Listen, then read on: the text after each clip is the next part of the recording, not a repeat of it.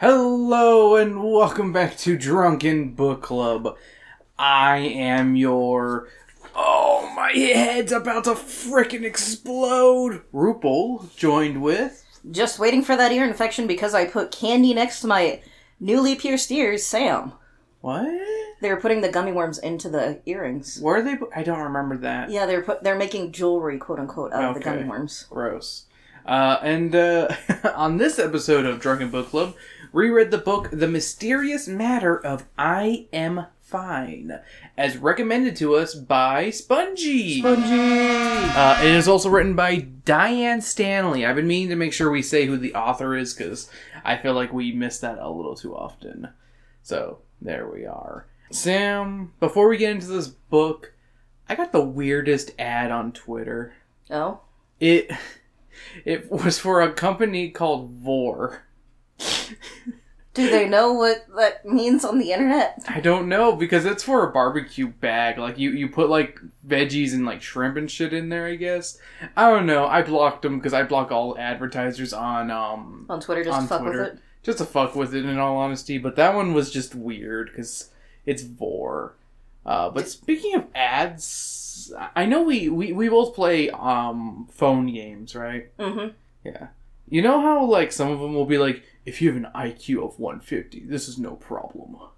Or yeah, it's one of those. Bet you can't do this. I don't know why, but earlier today I just went to myself, "Mm, you don't have an IQ of 140. You're stupid. You can't play this game. Mm." like I just imagine it with Lemongrab's voice. No, that that's definitely. Mm, stupid. Well, and I also love the fact that like the IQ thing moves like so quickly. Yeah. When one IQ is only a very specific thing of how they test it. Yeah. which is definitely rigged for more like white middle class Mm, not white. Stupid.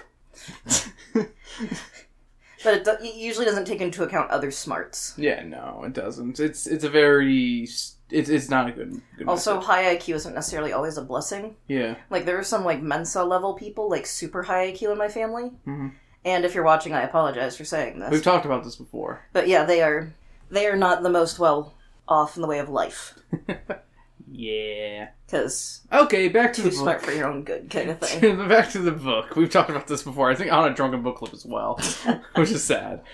But yeah, we read the mysterious matter of I am fine. Sam, what were your first impressions of this book? What did you think before even cracking this book open? Based on the cover, I thought it'd become like jump the gummy worms coming to life or something, because they're just like crawling out of the book. Yeah. Okay, so that's pretty much what my impressions were. Was I have no clue what this book is based on the cover, but if I had to guess, it's about two kids who find a book that spawns living gummy worms, and they're like, "We need to find who wrote it," and it's this "I am fine" person. Also, fun fact: I remember seeing this book at in middle school in the library because you know I don't know about you at your middle school, but like the librarian at my middle school would put like books on like on top of the bookshelves and be like, "Ch- "This hey, this is something I recommend," kind of thing. And this was one of the books I remember being up there. I don't remember because yeah, it's just been long enough. And Yeah, it's it's just this cover. It's this cover just brought up that weird memory. Also, we forgot to talk about what we pre-gamed on. My bad. Mine's, So, re- Sam, what'd you pre-game on? mine's really short of a margarita that Chris made. Yeah. It was good and had a gummy worm in it. Yes, I used blue curacao instead of triple sec to give it a nice blue glow. Is not the picture I posted on on Twitter. That that was my top terrible drink. So I pre-gamed on is two. What are these called? Hard Mountain Dews, uh, zero sugar ones, because those were all the ones they had at the uh, Total Wine I went to. Because that shelf was bare except for two cases of the zero sugar ones, and I was just like, "Fuck it, I'll take it," because like I want to try it, and I actually like Diet Mountain Dew a lot. Yeah, I was gonna say you don't mind like zero sugar stuff. I think it tastes pretty good, honestly. It's it's it's a good replacement for not your dad's hard uh, mountain ale. It has a hyper sweet note to it to me. I don't think it does personally. I don't know. Maybe I'm, I've, You're I've also used to the diet taste. fair. I'll give you that one. And then I also pre-gamed on what the book described as a gummy martini, my little black book. But I I kind of switched up the recipe a little bit. So if you want to make the gummy worm martini at home, uh, you put it inside a shaker with ice. You put three ounces of citrus or orange vodka, which we didn't have. We only had plain vodka, but we had orange juice, which that'll come back later though. Uh, then you do a splash of apple schnapps and a splash of pineapple juice and shake it up, pour it into a chilled cup. There you go. There's your your classic martini. But we didn't have a lot of the ingredients for this one. I actually did go out and buy apple schnapps because we did not have apple schnapps. Um, you like the apple schnapps you got though? I did. I got some really good one. I got a really good one. Um, I don't know what it's called. Maybe I'll put it in the editors note here. Who cares? Uh, but what I put in was instead of three ounces of vodka, I just put one and a half ounces and about a quarter ounce of blue curacao. So that would kind of replace the orange uh, of the vodka with a splash of apple schnapps. I should have put a little bit more apple schnapps in there for flavor. And then I put a, I'd say about half ounce of um, pineapple orange juice in there, or maybe a little bit more. Shook it up, poured it into the cup. That's the picture that's on the Twitter that I posted on as of the 28th of April. So if you want to go back, you can probably see that cup and the book, and me being like, "Mm, "This is what we're re- what we're doing tonight. Mm, we're so fancy." I don't know why I keep doing that voice. I don't know why either. Um, but that tasted awful. It looked really cool. Yeah, I was gonna say it looked really pretty. It was a really pretty drink. It just tasted awful because yeah, it's just mostly alcohol. and you're and are you there? Got it to me, Margaret cup. Yep, in my in the cup I got for my work, uh, which we still haven't seen, but we're probably gonna watch it on uh, Monday because I mean we don't really go out on Fridays because we're recording or doing something else. That it's insane. Woo! So, and then I, I'm currently nursing another hard Mountain Dew. I might even be like Sam, go get me another one while I'm doing while I'm reading these notes. Yo, bitch, give me another Mountain Dew. I gotta, I got a game hard. I got a game hard on. Okay, so we talked about our, our pre games. We talked about our first impressions. Let's talk about this cover. We have two photorealistic kids in the background. One is a boy staring at the audience with buck teeth like an American Girl doll. You I took that from me, didn't you? yes, yes. I've, well, you didn't describe the cover as that, but you just did describe a boy as having buck teeth like a buck as, as an American Because it doll. literally was like the the dolls Yes. all looked like that, and he had those same teeth. Yes, and I use that insult because it's funny. The other is a girl staring at a cartoonish book in the foreground, and the book is spawning gummy worms from it. Hence our drink of choice. Obviously. Uh, so let's get into this one unless you have anything else to say, Sam. I don't have anything else. Alright, chapter one. Let's go ahead and read this one in its entirety, Sam. Yeah, that's right. I'm going to force Sam to read two pages. A few years ago, I made up a game to play with the packing box boxes. It is called Find the Treasure. The twins and I would pick something familiar, like the egg beaters, say, or the candlesticks. That would be the treasure. Then, while mom and dad were unpacking things and putting them away, we would start madly opening boxes trying to find it. Whoever found the treasure first got to pick the coolest bedroom in the new house.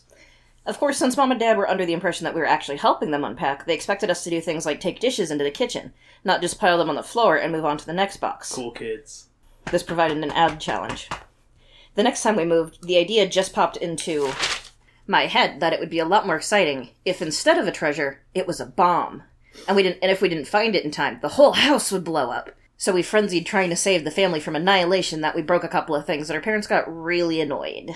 After that, we quit playing the game and just helped them pack like normal kids. Normal kids, that is, who move a lot. Still, the idea of a time bomb hidden among the packing boxes with their innocent labels kitchen, bed linens, toys haunted me. Later, after everything that happened, I remembered the game and wondered what had put the idea into my head, and why it had stayed with me so stubbornly. It was almost as if somehow I knew, way back when, that that was going to happen. Now, I know this sounds really mystical and off of the wall, and I apologize about that. And of course, if you want to be absolutely literal about, literal about it, the whole I am fine. Sorry. the whole I am fine thing wasn't about bombs at all. But once you've read the story, I think you'll understand. It was just a different kind of time bomb in a different kind of package, but it was every bit as dangerous as the real thing. And just like in the game, time was running out. Well, you'll see. I, I figured that's a good way of opening up the book in this episode is just reading that chapter. So chapter two. So we learn about the moving. The protagonist's father is a consultant for a community college and helps them reorganize their programs. So that's why they move around so much. We also learn that the mom translates German books to English, so her job is easy to move from. Uh, the kids don't like moving all the time. Hashtag mood. Yeah, I was gonna say that's fair. Have you ever known a kid who had to move all the time, or, or like met that one kid? Yeah, I had a friend in my friend in middle school named Sam. Really? I told you about Sam, right? I vaguely remember it. So like it was the we had to go to the stupid thing in like f- between fifth and sixth grade where it was like the get used to middle Yeah. school, and we're I both wish I did that. and we both like sat there and we're just like awkwardly sitting there knowing no one because Yeah. and then they were like the ca- the counselor who was a little weird like I think most school counselors are weird. Yeah, I don't think there's not one. I mean, I, I hate to say it, the one at uh, Dodge, she was a cunt. He wasn't. He was just like he She tri- she expected so much from everybody. he just kind of gave the uh what was it Lemongrab and Billy and Mandy the principal vibe. That's not lemon grab. That's fucking Adventure Time. No, uh, Um, good vibes. good vibes. I don't Principal know why. good vibes. I think because of the scurvy episode, I think of lemons with him. but fucking, he had good vibes, vibes. yeah. And he was like, "What's your name?" And I'm like, "I'm Sam." And she was like, "I'm Sam." And he's like, two Sams, Two Sam. Look, two Sam. Same Sam. two of them." Two of them. And then we became friends because we both like things like Neopets and Stuff like that. and like video games and stuff. And then she moved away like three quarters into sixth grade. oh, fun. So I did not know any military kids, honestly. I knew one kid, but I basically told her to blow it out her ass because she was like, "The my mom's picking me up. My mom, shut the fuck up about your stay-at-home military mom. yeah. Fuck off." So we finally find out our setting is a suburb outside of Baltimore, and we're at the beginning of the new school year. We learn that our protagonist doesn't go out of their way to make friends, but stays in plain sight by reading a book until someone comes over to talk about it. This leads us to Dee Dee, the popular girl in her class who is a stereotypical mean girl. One day it's raining, so everyone has to eat inside, so our hero must eat near Dee Dee and her friends. She does her best to ignore them, and someone else sits across from her. A tall boy from her class who is very tall and is named Beamer. I like how I mentioned how tall he is double times there. We also learn our hero's name is Fran is Franny finally on page fucking eleven. We did not know her name until page eleven. Yeah, That's that's beautiful. That's beautiful. Book. I actually looked a couple times. and Was like, "Wait, am I missing it?" yeah, I was like, I had to keep looking because I was like, did, did I miss it or something? Well, because she was also talking about like her bro- her brother and sister Zoe and JD. Yes, which we'll get to soon. Uh, they talk a bit, and Beamer asks what Franny thinks about the jelly worm fad. She's unaware of it until she spies Dee Dee and her friends giggling and playing with the jelly candy. Franny is perplexed by this mystery. Chapter 3 That night, Franny is having dinner with her family. Zoe, her sister, is running late, but when she gets home, she begs mom to take her to the grocery store to buy jelly worms. We learn from JD, Franny's brother and Zoe's twin, that the kids are going wild about jelly worms because of a book called The Worm Turns. Terrible title. Yeah. That's a terrible title. I don't care what anyone says. Where jelly worms come to life and destroy Cleveland. Eh, it's it's, it's earned. Uh, it's the new Chillers book, and if it's in one of the books, it's the new cool thing. The Chillers books are pretty much Goosebumps in this universe, written by an I Am Fine, who pumps out four or five in a year. And I all I have to say to that is, you call that impressive? Also, I was like, it took me to. I literally put. Um, took till page sixteen to realize Chillers, Goosebumps, I Am Fine, R. Oh, it took you that long. Yeah. There's even commentaries that they play out the same with the same kind of fake out scares throughout the series, and this made me cackle. That, that's one of my notes. Franny used to read them, but they gave her nightmares. Some good exposition happens here. Chapter 4 The jelly worm fad fades away around November, and around the, that time, Mrs. Lamb, Franny's teacher, is assigning her class a book report. She expects them to read something a bit more highbrow, and gives them a list of 20 books to choose from. I'm kind of curious what the 20 books are. She said Newbery Award winners, Yeah, so I'll bet you probably just a bunch of like, Shiloh. the- yeah. Shiloh's on that list. So probably a bunch of those. Yeah, David Copperfield was the sixth grade one. Sorry to give away that Yeah. to jump ahead, but or the like advanced one, the advanced the, one. the bonus, They're in sixth grade. the bonus one. Yeah, So probably some other like classical, but maybe not as heavy. yeah. I don't Maybe like what. Treasure Island. yeah, Because Treasure Island isn't that heavy. This isn't heavy, Doc. Uh, Han- hands shoot up to ask if they can read the new Chillers book, Mindwave. But Mrs. Lamb is like, nah, bitches, grow up. There's also a twist with the assignment. You have to have a buddy to read the same book with. Obviously, Franny chooses Beamer, and the book they choose is David Copperfield because it's the book that will net them extra credit. Beamer only accepts this challenging book because Franny will read it to him. They meet up at Beamer's house, and he has five doggos. Cute. Yeah. Both kids really enjoyed the book and are sad when it's over. Also, there's a literal page, or maybe even two pages, describing the plot of David Copperfield in this book. Like roughly, it doesn't really do it in detail. It's just more like, It's it's still two pages worth of this book. oh yeah, This is a 200 page book, and it spends its time explaining David Copperfield to us. And I don't think it's good. It's not like it's trying to. I don't. I mean, it's not like it's giving us what's it called, like foreshadowing, is it? not really. Yeah. Like other than one specific thing, but Yeah. not the. There's not huge parallels in the plot. Yeah. Chapter 5 A virus was going around. The only symptom was a painful headache that wouldn't subside for days. It was taking over the school and other schools as well. Franny and Beamer never got sick from it. One day, Franny sees her brother reading the Chiller's book, Mindwave, and a couple hours later, JD is screaming and crying in pain over a sudden headache. He claims it feels like his head is about to explode. I know this feeling, buddy. I suffer from migraines. I'm gonna say I've had that before. Franny realizes that's what Zoe has has had said when her headaches had started. When uh, she asks JD if the story has exploding heads, and he's he's like, "Yes, now leave me alone. My head's fucking exploding, bitch." She has a sock- shocking realization. She thinks the books are causing this pandemic of the mind. She calls Beamer to tell him of her discovery. Beamer doesn't believe it. So the next day, Franny starts asking kids if they read the book and if they got the headaches. Every kid who said they read the book said they got the headache, while those who didn't didn't get the headache.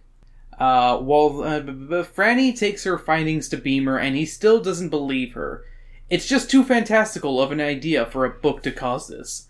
Beamer is like, "Why don't you read the book and find out?" So Franny does. She ends up getting the sickness, and Beamer still doesn't believe her because you know, fuck you for trying to believe this shit. To quote her, to quote Bart Simpson, "Eat my shorts." Eat my shorts. Chapter 6. No one believes Franny and her wild theories about Mindwave. Also, a terrible title for a, children's book. I'm sorry. Yeah, no, I'm like a Would you read this if this was a Goosebumps title? Mindwave?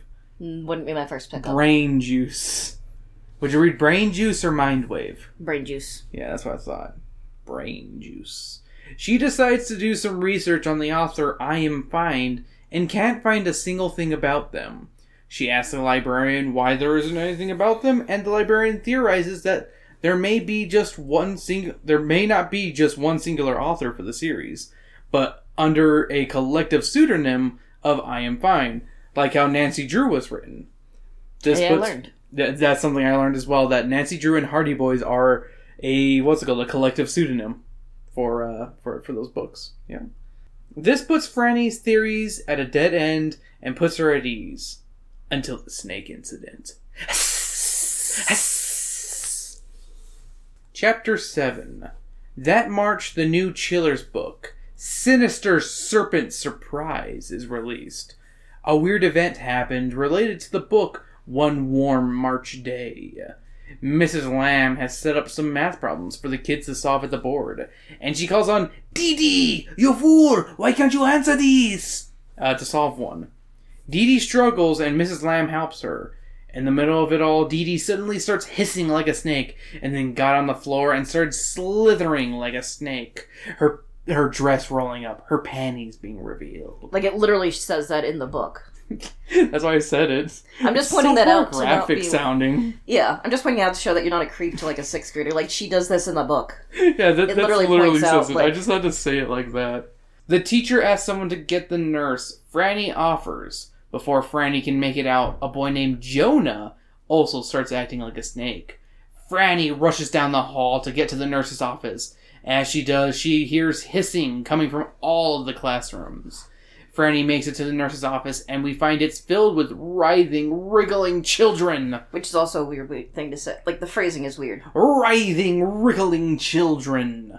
Seeing that the nurse is busy, Franny tries the principal. The principal is having issues with a student who is also slithering about. Franny demands the principal calls 911. One of the students is trying to vor another one, just like stakes. So she does and evacuates the school. It is pure bedlam, which I really like the term bedlam. Yeah. It was, it was a good explanation of what happened here. Just saying, snakes will just eat their thing whole. I mean, not all snakes are cannibals. No, I'm not saying the cannibal aspect. I'm saying like the just like eating a. The Eating kid wasn't whole. eating a Christmas tree like a Nightmare Before Christmas, Sam. And a fat kid wasn't screaming at it. Actually, no, I don't think the fat kid was screaming at the snake. Which kid was screaming at the snake? He was running from the duck, wasn't he? That's what it was. With the vampire I think fangs. it's the Asian kids who are screaming at the snake one, right? I don't know. I They're- don't remember. It's it's not Christmas, so I don't know. Oh, sorry, it's not November, so I don't know. That's when I watch it. Yeah, I'm cool. I'm hip. It's a fucking Thanksgiving movie, motherfuckers. Chapter eight. This motherfucker Jack is a fucking piece of shit. Chapter eight. Franny walked home alone. When she gets there, she realizes this has to be related to the new I Am Fine book. Beamer calls and reluctantly agrees with her that it probably does. Franny then gets a call from her mother saying Zoe is with the other kids in the emergency room. JD and Dad get home and Franny turns on the TV. While flipping through channels, she sees a news report about the snake situation.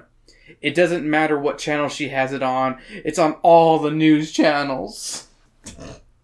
Yes, I made a 9 11 joke, but they do reference that it has nothing to do with terrorism, and even bring up the idea that Iraq sprayed America with Ebola. Then again, this book was released a month before 9 11. Oh my god. August 1st, 2001 was this book's release. Oh my god. This this book really shows a good view of the American perspective of nine of pre 9/11. It has this fearful tone that something could happen, but of course it hasn't. I will say the crackpot theories, though, as someone who works in the health department Yeah, and people doing the like this is spread by bullshit Mhm. thing, does check out. yeah. And the CDC doing, it's trying its best, but also not doing near enough is It doesn't know what to do. Yeah, In all honesty, yeah. Sam, can you get me another beer? You mean a Mountain Dew? Oh please. I'll get you another hard Mountain Dew. titty. That was. I suck your titty, bitch. Ooh. After about a minute, Sam finally gave Chris the Mountain Dew that he so much desired. They then discussed for another few minutes why they'd never go to the fair, because his mother had texted him, asking, had he gone to the fair yet? As they don't normally go to the fair, he was sad about it and lamented. Oh, and did he lament about not having a very sweet taco. Chapter 9 Franny is a woman on a mission. She, along with Beamer and JD, are trying to get in contact with the mysterious I Am Fine. They try contacting their publisher and even try looking them via looking them up via the internet. Ooh, internet. But nothing comes to fruition because they're distracted by Newgrounds. They do get a better uh, sorry, they do get a letter back from the publisher that's pretty cut and dry and tells them nothing about I Am Fine. But they do learn what the next t- book title is for the Chiller series The Ghost of C- C- C- C- Creepy. I'm a dog. yeah, I was gonna say. Follow. Are you one of the five doggies? You one of the five dogs? Yeah, that's what I thought. They decide maybe they can find something else uh, out about I Am Fine at the library, and they head there. They have JD check all of the old Chillers books to see if any of any have a blurb about the author. Also, it's just to keep him busy too. Yeah, that's fair. The other two have like have the librarian show the kids some reference books about authors, and they peruse through them. They find nothing from these books and go back to JD. JD has all the books laid out on the ground, and they help him clean up his mess. JD then tells them of his discovery. He knows that I am lives in Wimberley, Pennsylvania. Sam, did you look up if Wimberley is real? No. It is. Hmm. No, I didn't look it up. Okay. You want me to look it up right now? You can if you want. I don't really care. I'm gonna look it up. He found it in a book in the back of a random horror book called Ghost Walk that predates the Chiller series. I believe Ghost Walk is a song by um uh uh Patty oh god pa- Patsy Cline. No, not Patsy Cline. No, uh Oh, why am I forgetting her name? No, that's Ghost Dance. I'm thinking Ghost Dance. Okay, ignore me. I'm not. I'm not. There's one in Texas. Okay. Franny realizes that she knows this place. It's where the Cute Candy Corporation is located, the place where the jelly worms are produced. Uh, those are that's what's all K's, by the way. It's also I don't know why I said that. It's, it's KKC, which I think is so weird. Yeah. Um, I get why they didn't want to make it all K's. Yeah, but- no, but why make why not just make it triple C? Yep. Cute Candy Corporation with three, three C's just makes more sense than KKC. It's like they were like, K, let's do all alliteration. Oh, no, let's not. The, the, you what? yeah. It's also located near where Beamer's grandparents live. Mm, coincidence? Yes. Chapter Twin. Twin. Twin. Chapter Twin. About a week after school got out, Beamer is going to Harper's Mill, Pennsylvania, to visit his grandparents. Franny is allowed to come along. This is all a ploy for her and Beamer to sneak away and try to find I Am Fine in the next town over. Beamer is reluctant to go with her plan, but not immediately. He wants to go swimming first, which, I mean, hey, dude, mood. Sam, did you get that one email from the apartment? No. Oh my god. They sent an email. Okay, this is staying in because this is fucking funny. They're oh god, they people were fucking in the pools at the apartment.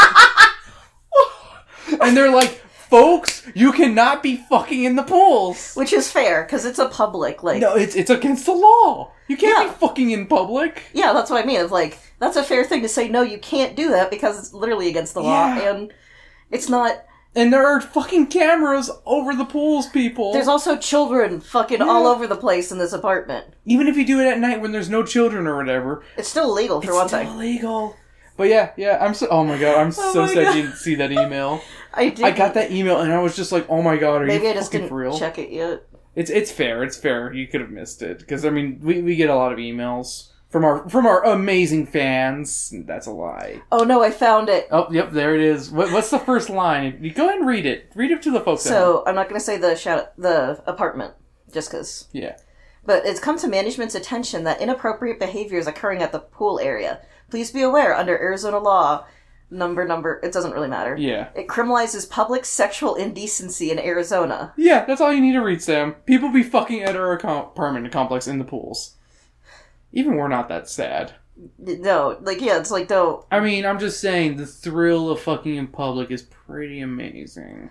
But it's also like not where kids could easily. No, Like that's the other thing is like there's literally like for glass it's, doors for right what next it's worth. That area is like the uh, what's it called? The one run room and um, what's it called? The one room and studio area. So there's probably less kids. that doesn't mean there's no kids though. I know. I'm just. I'm just. I'm not saying that we need to be go fucking, but Sam, stop fucking by the pools. Fucking slut. Fucking all the randos. Stop, stop fucking randos while I'm away. I gotta be watching. I'm a cuck, you know. Oh, didn't we just? Oh wait, that episode doesn't exist anymore. With the cuck, cuck dating show. Oh yeah, damn. Yeah, no. Sorry, if you're on our Patreon, patreon.com slash uh, drunken book club, you can find this episode. Me fucking waste. Ooh, me fucking weasel. okay, uh, chapter 11. The next day, they go swimming. Swimming! Uh, Beamer introduces Franny to some of the local kids. One girl has a copy of the new I Am Fine book, The Ghost of Creepy Hollow. They have fun swimming and eating the, the snack bar food, but suddenly, a girl is screaming uncontrollably. It's the girl from earlier who had the new I Am Fine book. She claims a ghostly figure is standing there, and it's too gruesome to describe Menacingly. as she continues to scream until an ambulance comes and takes her away. On their way home, they're listening to the news on the radio. Nothing about the girl, but there's a report of a boy who was hit by a car because he was running away from something in terror. Both kids seem to believe that this has something to do with the new book. More news around the country appears about kids freaking out into hysterics. Uh, Specifically on CNN, because, you know, Fox News is just too distracted with something stupid.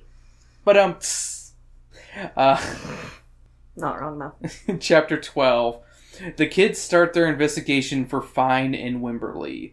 They ask around town, and by lunchtime, they have no clues. They stop for a sub and try a new plan of action of asking kids, going to a bookstore or a library, and trying the candy factory. They start with the waitress Joanne and ask if she has kids, and she has one that adores the Chillers books. They ask if she knew I Am Fine lived in town, and she's like, Nah, Shug, I didn't know about that. But she plans on asking the staff and anyone else about that. The waitress doesn't find anything out during that time, but will continue to ask around about I Am Fine for them. Chapter 13 The kids continue their search at the library and come out with nothing. They decide to head back in fear that Beamer's grandpa might show up looking for them at the pool. They wait for the bus and along the way ask around some more.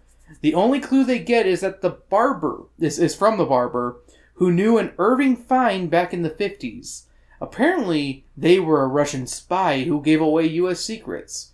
He died, however, in a car accident not long after he was found of espionage. He was going to go on trial, I think, still. Yes, yes, uh, uh, yeah, I just Yeah, he was accused of it. accused.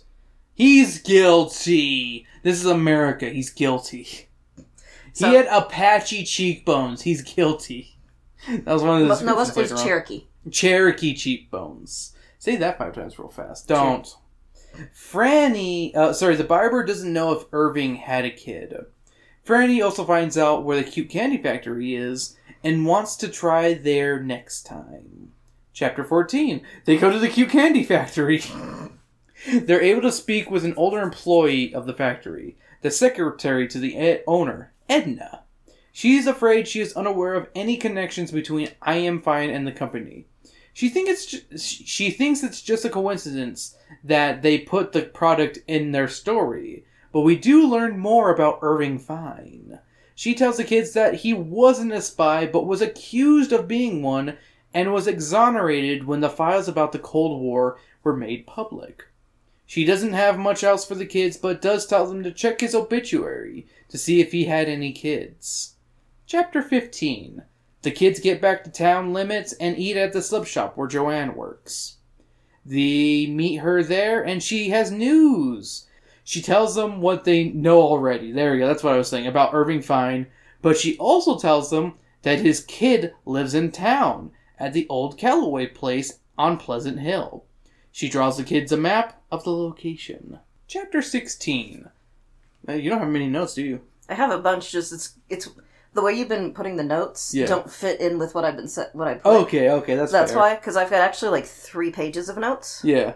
Because I've got another. Oh, wow, look at that. So Bravo to you. Uh, chapter 16. They find the house pretty easily as it sticks out as a sore thumb because of how dilapidated it is compared to the rest of the neighborhood. They approach the house and a woman with red, frizzy hair answers. They ask for I am fine and she's like, Piss off! They try again and ask if she knew where he lives and she's like, Nope, so piss off! I don't know why I gave her a British accent. I don't know why either. They back off across the street. Planning a new plan of action, they see the mailman arrive and get a plan. They're also assuming I am fine as a guy. Uh, yeah, I'm getting there. They decide to sneak over to see who the mail is addressed to. They do so, and it's for I Am Fine. And also, do the kids not realize that I Am Fine is probably the woman? It's literally my note at the end of the chapter. I mean, it, it's fair to say. Yeah. I mean, K.A. Applegate, one who shall not be named. I call her turf superior now. I just call her the one that shouldn't be named. True. Either way, she's a cunt. Yeah. Nerf the turf. Yeah. Chapter 17. They're happy to realize that I Am Fine does live there. I just want to clarify, it's not K. Applegate. She's cool. No, no, K.A. Applegate's fucking bomb. Yeah. She fucking slapped me, slapped the shit out of me. And Wasn't you a couple episodes ago. Yeah, I said, thank you, ma'am, can I have some more? And she's like, "You're fucking pathetic." Smack, smack, no, smack. no, she, she stopped because she's like, ew, is this some kind of fetish thing? You're like, yeah. I'm like, yeah, I'm a gorilla, ooga wooga. What the? I'm Marco. And she's like, You're no Marco, you're a Cassie. She's the Marco. Uh, I'm just gonna start back on this one. They're happy to realize that I Am Fine does live there, but they think the lady who answered the door is either his wife or servant, and is possibly holding him against his will, forcing him to write schlocky books, aka the real story behind R.L. Stine. They plan on breaking in when she leaves. She eventually leaves, and they enact their plan by sneaking in through the back. Dun, dun, dun, dun, dun, dun, dun, dun. They find an opened window, and Franny goes in against Beamer's wishes. She looks all over the house and finds nothing suspicious. Also, they talk about going to the basement, and I put, stay out of the basement! Eventually, Beamer joins her in the search. They head upstairs and find a woman's master bedroom, a room with two twin beds that look unused, and then an office. They realize after a while that the lady is I am fine. OMG, a children's author with a pussy? What the fuck is this shit? That's my note, and I'm sticking with it. Chapter 18. what? Your, your pussy? A pussy wrote these books? What is this? Oi! what? I'm a boy. I don't want to read a book by a woman. It's too late. Oh no! What kind of historical books did she write? She wrote a bunch. I looked it up already. Okay. Chapter 18 Franny and Beamer look through the office and find a manuscript for the next book The Avenging World. Terrible title. What is with these titles? How is she selling books with these titles? I mean, it's the covers. Yeah, true. It's it's the Goosebumps effect, but at least the Goose, Goosebumps have good titles. Is that fair to say? no, that's fair. Like, I mean, I might think Brain Juice is a lame title, but you know what? That brain getting jizzed on by purple juice is kind of cool. It's gross. You, you, you don't believe me? Go open that book right there and find it. I don't blame you. I'm not. I don't. It's not that I don't believe you. It's just the way you said it. Just getting jizzed That's on. what it is. They also find out that I am is shorthand for Ida May. The kids also find a file called Doomsday that has her last will and testament in it. Let's read in its entirety on page 133 her last will and testament, Sam. The last will and testament of Ida May Fine. It is my desire at the time of my death that all my worldly possess- goods, including my money, stocks, and other investments in my two accounts at Merrill Lynch, my house at 1407 Pleasant Hill Road, Wimberley, Pennsylvania, Bitch, you just got doxxed! to a place that doesn't exist. Sorry, go ahead. with all its contents, plus any future income from the sales of my books, used for the support of my dog Jake, should he still be living at the time of my death, in the utmost comfort for the rest of his natural life. After Jake's death, I don't really care what you do with the remainder of my estate, with one provision. I have videotaped a speech, which I wish to have broadcast widely throughout the country. This will probably require the purchase of commercial time on television stations nationwide. The executors of my estate are to spend whatever is necessary to assure that the maximum number of viewers is reached. After that, they can get their greedy hands on my money to their heart's content. It really won't matter one way or another. That's that's her last one testament. This bitch, right? Am I right? Fucking bitch. I don't know why I keep saying that. It's so mean.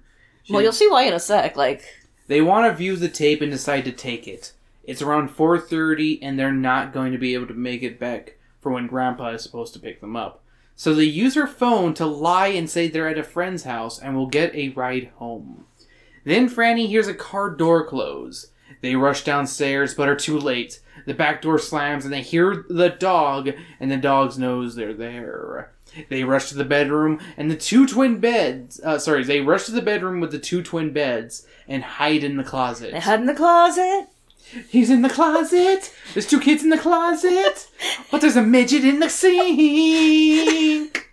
Sorry, I just wanted to. Yeah, that's fair. Because It's good, it, it literally has that kind of energy. but it's no use. The dog finds them, and so does Ida.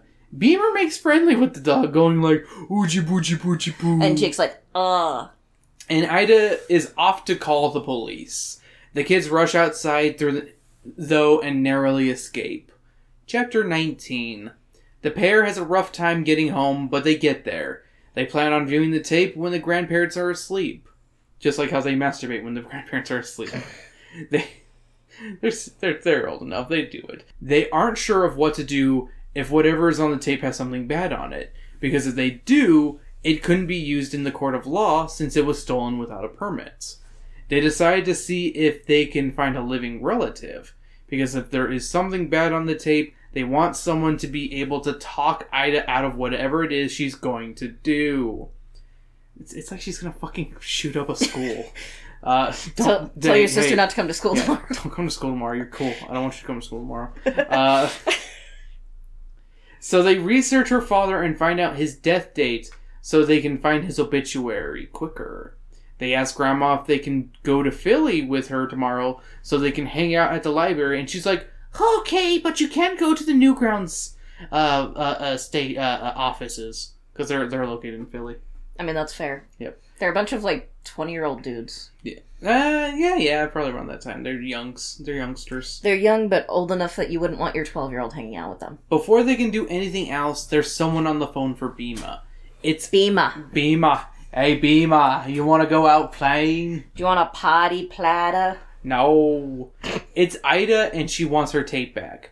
She demands that they send it to her immediately through the mail, and threatens them if they don't. And uh, and they have no right to watch it, or else she will call the authorities. So yeah, chapter twenty. They'll get go against Ida's wishes and watch the tape. I mean, fuck it. They're already. They already have it, so why and not? She can. They can rewind it. Yeah, like, exactly. She won't. How will she know?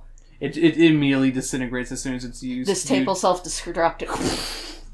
She admits to using magic to control the children with her books. In her newest book, The Avenging World, she will put in a message that you will no longer read again. It's apparently already worked as her editor is working at a tasty freeze. She plans on stopping all the children from ever reading again and collapsing the world with people who can do the most mundane jobs. But she hopes that it will create a new world that will be better than it was before. This is straight up some X Files shit. Also, I want to point out the fact that it was, you know, where they can't t- where they can't turn past Mm-hmm. page sixty-eight. I didn't want to bring it up, but it's fair. They will it's never literally on page page They, sixty-nine. they were literally hit page sixty-eight and then nothing. They will never read page sixty-nine. She's fucking evil, man. That's, just, that's why she's the you know the evil person we've ever read. I just thought, yeah, I was gonna say, I'm like, I wanted to bring that up because it's funny. She's evil. Evil. But imagine some kid flipping to page sixty-nine and they're like, I don't what what's What's what's going on? I, I don't see anything. What's going on now? Yeah. Chapter 21. The kids take the tape to the post office in the morning, but not before making a copy of it. They then are taken to the library where they go through the microfilm to find Irving Fine's obituary. In the obituary, they find that Ida's mom also died in the car accident, but Ida has a twin sister named Iris. Dun dun dun. They think Wouldn't it be Iris? I thought it was Iris. I don't know. I I thought it'd be Iris like the fucking care. flower. I don't fucking care. They think maybe Iris can help stop Ida from ruining the world forever. They try searching for Iris Fine on the internet and find three. None of them are who they are looking for. They then try the candy company because Ida's dog has the same name as the old owner of the candy factory and think that it might tie in together. They call the company and get his phone number and then dial it in. On to chapter 22. Long distance. Long days. Yeah, you know what? They're paying. They're using a payphone. After seven o'clock, it's free. It's a payphone. It doesn't matter. Oh yeah, true. not- they don't have cell phones.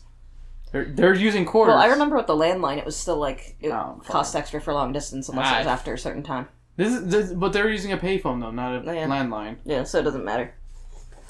They get a hold of old Jake Peterson, and he's a kind old gentleman who tells them everything. That he knew the sisters. That after their parents' death, they weren't taken in by by family, but were put in the orphan home because fuck their aunts. He also tells them that Iris was adopted without Ida and moved to California. Poor Ida was left alone and was merc- mercilessly bullied by the other kids in town due to her father's false accusations. Oof. She eventually moved away and went to college.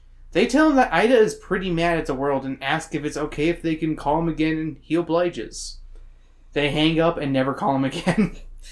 They just call Uh, him again. and They're like, "Hey, everything's cool." yeah, they never do. No, they never give him a call back. Not that we know of. They, I mean, would you call him back? Yeah, exactly. They hang up and aren't sure what to do next, as they have no idea what her twin sister's name would have been changed to, and Jake Peterson mentioned that the old orphan home had closed down. Suddenly, Beamer has an idea.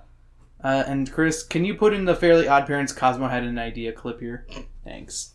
Wednesday, March 22nd, Cosmo had an idea.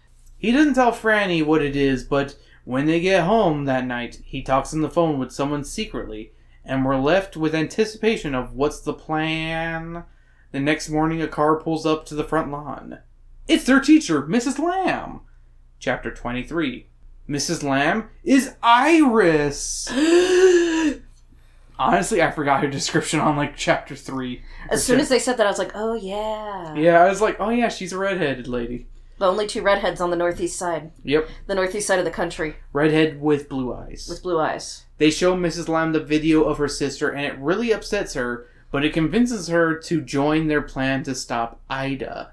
They head to Wimberley, they get to the door, and at first there's no response. But Franny notices through the window Ida staring angrily at the kids and then realizing who they brought. She opens the door, and the sisters are reunited. The kids leave the two to get re- reacquainted and return back to Beamer's grandparents' home. They agree that they can't tell anyone about the whole evil plan, but can one day tell their grandchildren about it. And Beamer makes a joke at the expense of Franny and grows their ship dynamic. Chapter 24. They that night they have Thai food and play Trivial Pursuit. Then a call comes in. Beamer believes it's for him, but it's actually for Franny. It's Zoe, and she says they're moving again, but the twins have decided they don't want to move and want to hold a strike against moving and want to know if Franny is in, and she definitely is. She tell she then tells JD about her adventure, and they hang up. Then another call comes in, and it's Mrs. Lamb. She was able to convince Ida to change the page that would cause doomsday. She plans on taking taking Ida with her to Baltimore after they've spent some time together at Ida's house. Chapter 25. The new school year starts, and Franny and Beamer start at the new middle school. It's so new, there's no books in that library. That's that seems ridiculous to me. Yeah, but like- uh, Franny's Weird, but okay. Franny's family decides not to move after the strike. The new Chillers book comes out and nothing bad happens, though its popularity definitely dwindles quicker than any previous one. One day they visit Mrs. Lamb, who informs them that Ida is doing well and is happy to meet her new family that she never had. She's still upset at the pair, but thinks highly of them when she is told they did a report on David Copperfield. Imagine that, an orphan who likes Dickens. I think she even says that. She's like, I think um Fanny is like, or Franny is like, oh wow, yeah, no, that makes sense. Also, there will no longer be any Chillers books, but Ida does plan on writing again and without magic. Ida also promises to present to them. Uh, sorry, Ida also promises a present to them. A few weeks later, they find out what that present is. Kids no longer want to read Chillers books, but want to read David Copperfield instead. What a gift. The end. Alright, Sam. Go ahead and go through your notes that we, you were not able to go through. Okay, so I've got so the lecture part at the beginning because basically they say they've gone through the whole rigmarole of the parents of the well it's hard for us too and you should you know that whole Yeah. like spiel i'm like no that feels exactly spot on with all the points she covers Yeah. and then Dee Dee being the massive bitch she is being the like Yeah. sixth grade little bitch like makes fun of Franny's outfit that she thought was like she was rocking but she's like wow you must really like that outfit because you've worn it four times Sam's mad because she's Franny. and I'm like, damn, that's a that's a mood of her like them being ashamed to ever wear it. Yeah. And I'm like, oh shit. That's you. Ugh.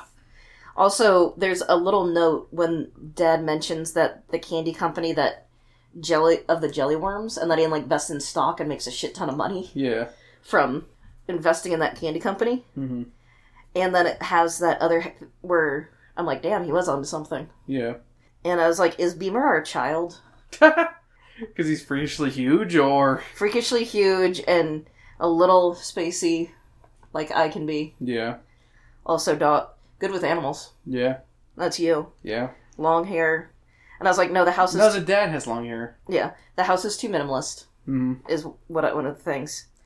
And then I made a joke when they were talking when she's like, "See, it's a hundred percent correlation." I'm like, "It's too small of a sample size." Yeah.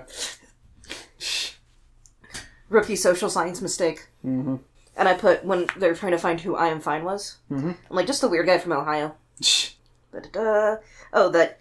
By the way, with like with the find, they mention on the internet where you can spend like forty bucks and find out where people live and who people like all this stuff. Yeah. You can still do that. Yeah, you can still do that. I know because I had to look up people for a previous job. Yes. Dox people. Mhm. And I, and there, I made a stupid joke with the girl that freaks out. Sorry, sorry, when you said dox people, it sounds like you doxed people. No, I did not. I did not dox people. But um, so I made the joke because with the girl that freaks out at the pool, she's a swimmer, Mhm. and then the grandma's like, "I hate to say it, but I think it's drugs." And I'm like, "Yeah, she was doing PCP to get the edge while diving. Yep. Nothing makes you a better champ than being fucked up, fucked up." There, when everyone's going, "I've never heard of them. I've never seen them," and I'm like, "Just be a weird recluse." Yeah. And then when they find out that the original I am Fine or the original Irving Fine is dead, I'm like, he's writing and he's been dead for fifty years. Ooh. I mean, that's a, that that actually is kind of scary when you think about it. Oh yeah, That would have been that would have that's a that's a t- legit twist. yeah. That would have been a good twist. I was gonna say that'd be a I mean, I'm goose- not saying this book doesn't have a good twist to it. I, I was thinking that'd be a goose, goosebumps. That's a good twist. Goose twist. And I was like, segue. I'm curious, just in general, about some of the connections to the to the Red Scare and a lot of like assuming people were communists Yeah. with anti-Semitism. Mm. because I've seen a I've seen a correlation at least with some names, and like Irving is also another name that tends to be Jewish. Yeah. But it's fine though. Not the way. Wait, wait, wait. Irving Fine and Howard, Howard Fine and Howard. You know who Fine is, and that's Hmm. Larry from the Three Stooges. Larry Fine was a Jew. So Bingo bango. I would say probably not spelled that way, like how R.L. Stine's on No, the I, book. it's spelled like that. but uh, is his legal name spelled like that? Or yeah, I mean, Or- what's it called? Yeah, Larry Fine is spelled F I N E. Okay, so yeah, so there. See, Yeah, my correlation stands. yeah, I can't say for certain because I didn't research that. It was just a footnote I had. yeah. But and then when there's a joke about a child molester on one of the pages, I'm surprised you didn't bring up. I it's in my notes. Oh, okay. And I put when they were like, "Well, if it's some buff dude, you can run away. We can't take him. But if it's some like wizened old little dude, we can do it." And I'm like, sometimes the little dudes are scarier. So technically, Larry, it's Larry Feinberg, but I mean, he went by Larry I mean, though. you can also. Sh- you're assuming they didn't shorten his name either, or like it got Americanized too, because sometimes Americanized. because sometimes that will happen of the anglicization. Yeah. A lot of Schwartzes became black. Mhm. So, oh, and I made a joke when they were like, "What's in the tape?" And I'm like, "It's for porno, porno debut." The dumbest one. I know how much a bullseye is in darts, thanks to thanks to both Yakuza and Persona. Okay, so that that was a jo- that was a what's it called? Trivial Pursuits. I think you need to b- b- clarify why we need to know that. Oh Sam. yeah, because when they were playing Trivial Pursuit, I'm like, I know how much that is, and I don't know sports. Yes. Okay, so here are some of my notes. I doubt it, but I wonder if Beamer is a reference to Ricky Beamer from Calling All Creeps. I like how Beamer is building something while Franny reads to him, like working while an audible book is being read. Yeah, she is the original Audible. Yep. The description of the Chiller book Mindwave is like 10 times more brutal than anything R.L. Stine wrote for a Goosebumps. I mean, in no Goosebumps uh, did a head viscerally explode in front of children. Though a monster did explode in the TV episode How to Kill a Monster and kids get monster bukkakied. There's a moment where Franny goes to the library to research I Am Fine and looks at one of the Chiller's books and said it is super ragged, and I like that all too real detail. Yeah, Also, I never knew Nancy Drew and the Hardy Boys were uh, ghost written. yeah, that Yeah. was definitely a today I learned. Yeah. I only knew it because you told me. Yep. this book teaches kids how to dox people. This book teaches kids about child molesters. and uh, I like we both had those point those Yes. two points. Yes. And before we get into our pairings, here's the random popular culture references from this book. In no particular order and without any reference. Energizer Bunny, Rice Krispie, BMW Beamer, Kinkos, Nancy Drew, Anne of Green Gables, The Cat in the Hat, Hatchet, Newbery Award, David Copperfield, Tylenol, Bart Simpson, CNN, NBC, The X Files, The Legend of Sleepy Hollow, I Love Lucy, ER, Butterfinger, Dunkin' Donuts, Sherlock Holmes, Coca Cola, Martha Stewart, Stephen King, Misery, Kathy Bates, Secret Garden, Sleeping Beauty, Law and Order, Tasty Freeze, Kleenex, Trivial Pursuit, Alfred Hitchcock, The Bronze Bow, My Brother Sam is Dead, The Adventures of Tom Sawyer, and 20,000 Leagues Under the Sea. There's one more, by the way. Oh? Merrill Lynch is an actual investment company. Okay, that one I didn't know or care about. I just knew that one. Just is that really a pop culture reference? I mean, if you say other brands are, I mean, these have commercials on TV. Merrill Lynch has the bowl. What bull? That one in Chicago, that big like. What? I'm gonna pull it up. Okay.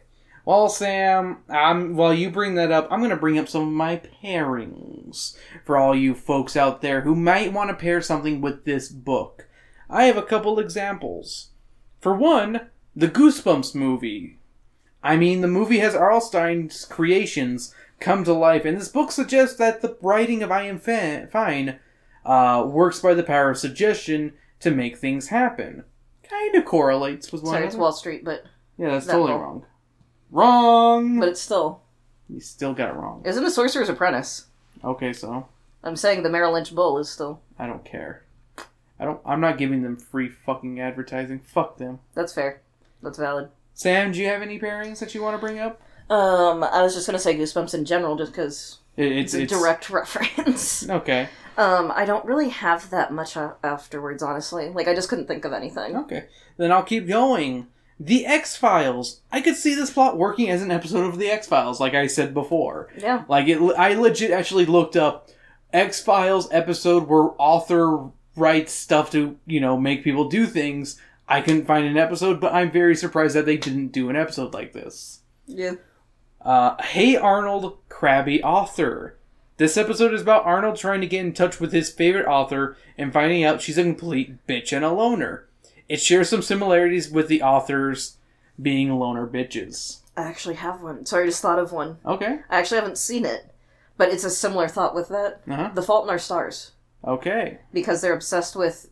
These kids are obsessed with this one author, and they ask, like, what happens after the book. Mhm. And they're like, and the author basically gives them this non answer, and they're all pissed, and the author's like, the fuck you want me to do about it? Fuck you. Finish with the book. And my final pairing for this book is Bart of Darkness, the Simpsons episode that parodies Rear Window. Yes, I'm going with the parody of Rear Window instead of the act- uh, instead of the actual fucking movie. Uh, I chose this episode because it has a swimming pool as well as as a scene where Lisa breaks into Flanders' house and tries to solve a mystery. I feel like it pairs well with this one Yeah. because of the similar scenes. Yeah. All right, Sam. Sam, what's your rating and review of this story? So overall, I think it's pretty good. It's honestly, I think, probably second so far this year. Okay. Partially because January gave us jack shit. Made a real easy last place right there. Yeah. At one point, you told me it felt a little verbose in some of the prose, like some of the descriptions, and I definitely agree. But overall, pretty solid. And one thing I was just sitting and thinking, and something that kind of sits with weirdly to me, Mhm. is it kind of goes back to that trope of the oh, don't read the pulpy popular stuff, Yeah. read the classics. I, you know, I can give you that. Yeah. And like on one hand, I get it, it. Like the classics are important, and I'm not saying there's no merit to reading Charles Dickens or anything like that. I mean, the people who say that they like they're what you call they're they a lot of people say that they're glad that they read them still, and even Franny's not is not like I don't read them because they're stupid. She just reads them because she doesn't read them because they give her nightmares. Yeah. You know. No, I'm not saying like that bit. is just more. I, th- I think that's more just digging into it. I think the end of it though, of the like, oh, everyone wants to read David Copperfield now. I mean, that's because what's it called? She put in that fucking what's it called? Yeah, that just kind of sounded a little weird. But overall, I gave it a four. What was it? Four out of five Slytherin children. okay.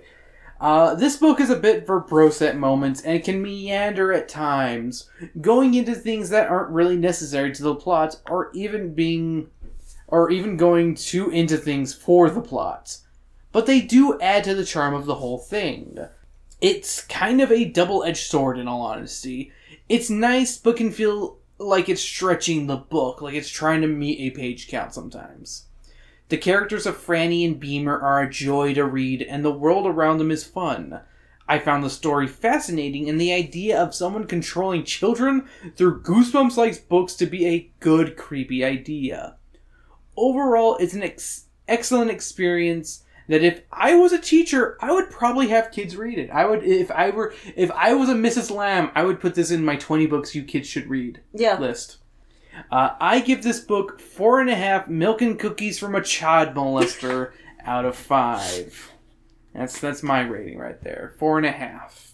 So would that still be second place as well for you, technically? Yeah, technically So it's far my second place. Yep. Because Animorphs still has it for me. I still really liked Animorphs uh, number four, the message as well. And yeah, so Yeah. there's our review. There's our everything.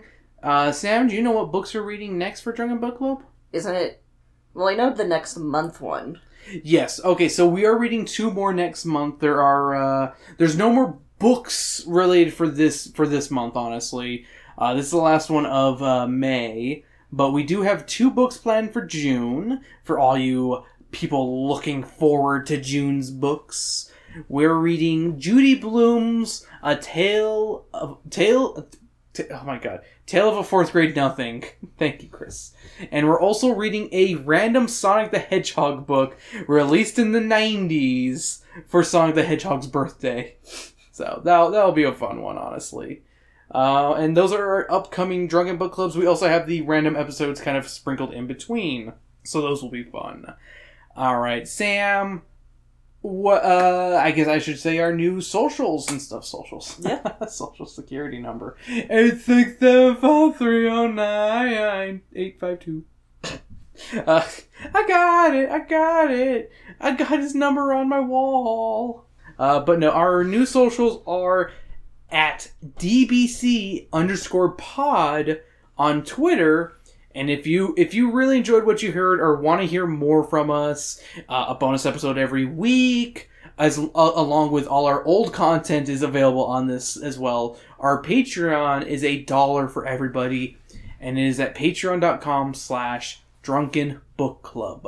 Just felt it was easier just to write up the whole thing. Yeah. Um, and uh, you you'll get plenty of content on there. It's a dollar a month, and if you are yearning or even curious about our old content, all the links are going to be on there eventually, or they may already be on there. I haven't started working on that yet because I have to still work on some other things first. But I am speaking way ahead of the time, and this isn't even May yet, where this this book is where this episode's being released. Sam, where can we find you? You can find me on Twitter, sometimes Tumblr, and sometimes on fucking Instagram, but rarely ever at Berserker Rose. And you can follow our our our compatriots at Force Left Hander. Drop the E on Hander on YouTube and Instagram, and I believe TikTok as well. Uh, he's got a new AM. Well, it's not really new anymore. It's been out for like almost a month now. If you haven't checked it out, go check it out. It's a good AMV he worked on. He makes great AMVs. And then there's also our other buddy Brandon, who you can find at at Aldrich Maid M A I D, as in the sexy kind that you want in your house, not the I made this kind inside of my house. Uh, you can find them at TikTok and Twitter, and you should definitely check out his his TikToks because they are they're they're uh, they're comment worthy stuff, but that's for sure.